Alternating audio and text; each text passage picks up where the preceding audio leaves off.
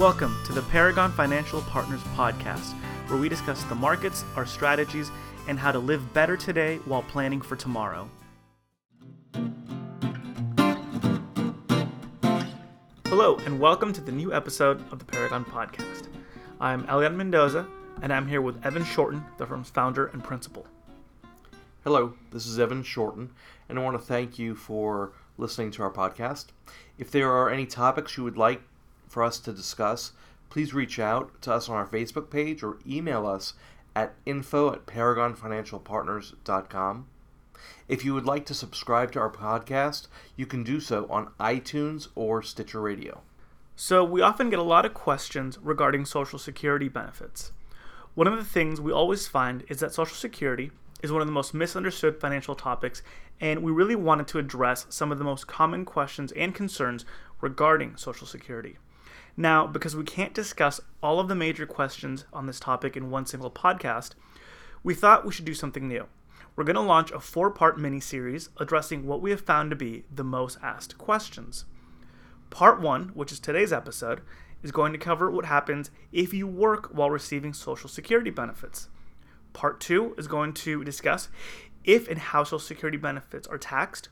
Part three is going to discuss how you can change your Social Security election and lastly, part four is going to discuss spousal, divorce, and widow's Social Security benefits. So let's start with the most common question If I work or receive income, how does that affect my Social Security benefit? Will Social Security reduce my monthly benefit? Well, when you reach your full retirement age, working does not affect the amount you are entitled to receive from your earned Social Security benefit regardless of income, your Social Security does not get withheld. The key being if you claim benefits at your full retirement age. Should you claim benefits early, before having reached your full retirement age, your Social Security will indeed be impacted by earning income. Now, full retirement age is 66 for people who were born between 1943 and 1954, slowly increasing until full retirement age is 67 for people born in 1960 or later. The Social Security Administration sets what is called an earnings test, and this is the maximum amount you can earn before benefits are withheld you're limited to no more than $16,920 per year or $1,410 per month. If you earn more than those amounts in a given month or during the year, $1 of your Social Security benefits will be withheld for every $2 you earn over the earnings over these amounts. Now, I also want to mention that the earnings test increases in the year you turn full retirement age. For the months leading up to your birth month, the earnings test increases to $44,880 per year or $3,740 per month. In these months, every $3 you earn above the earnings test will result in $1 of Social Security benefits being withheld. Okay, so as an example, I was born in April. If I claimed Social Security benefits before my full retirement age and I worked while receiving Social Security benefits, the earnings test would increase in the year I reach my full retirement age.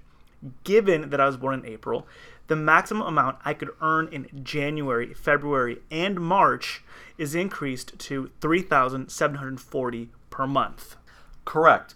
But if you're going to be earning income above the earnings test, you really need to ask yourself why you are applying for early Social Security benefits, as it may not make sense to claim benefits at this point.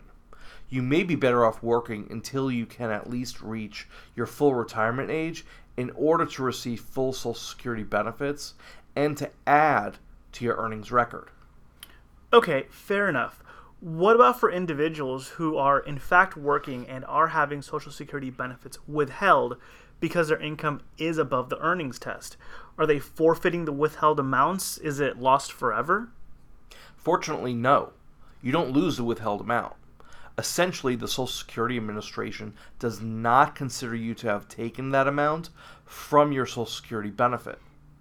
They will recalculate your benefit at your full retirement age and incorporate the amount withheld when you surpass the earnings test. To make it simple, let me give you an example. Let's assume your full retirement age is 66 and you applied for Social Security at age 64. You continue working and your income surpasses the limits according to the earnings test. Let's also assume half of your Social Security benefit is withheld due to your income. That means over the course of two years, you actually received one year's worth of Social Security benefits and one year's worth of Social Security benefits withheld.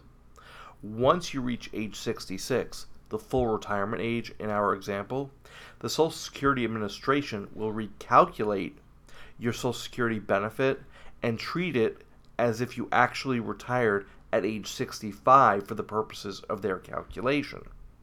You would actually see an increase in your Social Security benefit to make up for the withheld amount while you continue to work.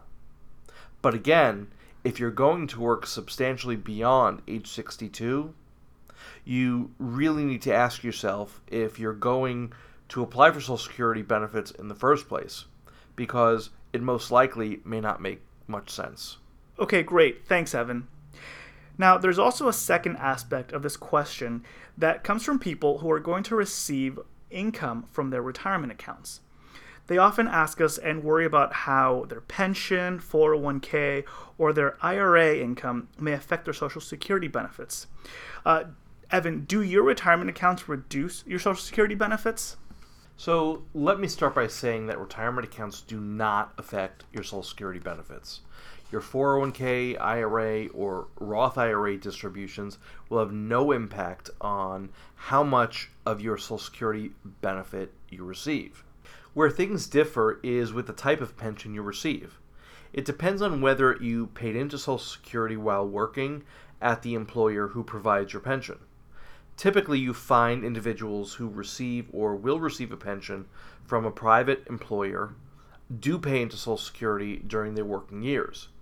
If you are one of these employees, then your employer's pension income will not affect your Social Security benefit. However, public employees typically do not contribute into the Social Security system, but may instead contribute to another retirement system. Your state's pension fund could be an example.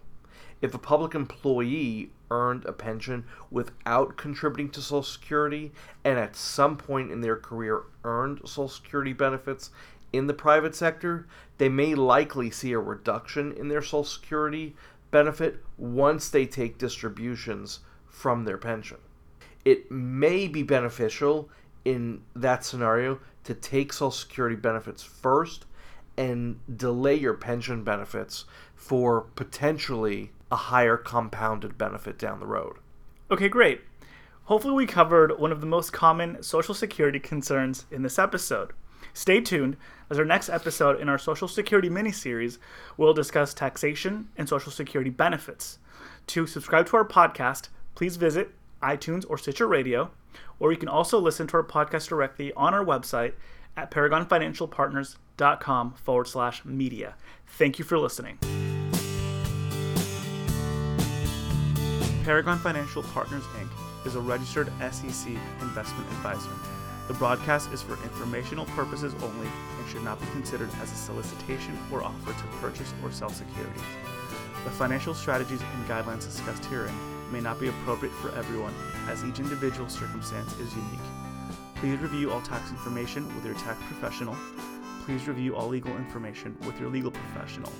We hope you enjoyed the Paragon Financial Partners podcast. And again, Thank you for listening.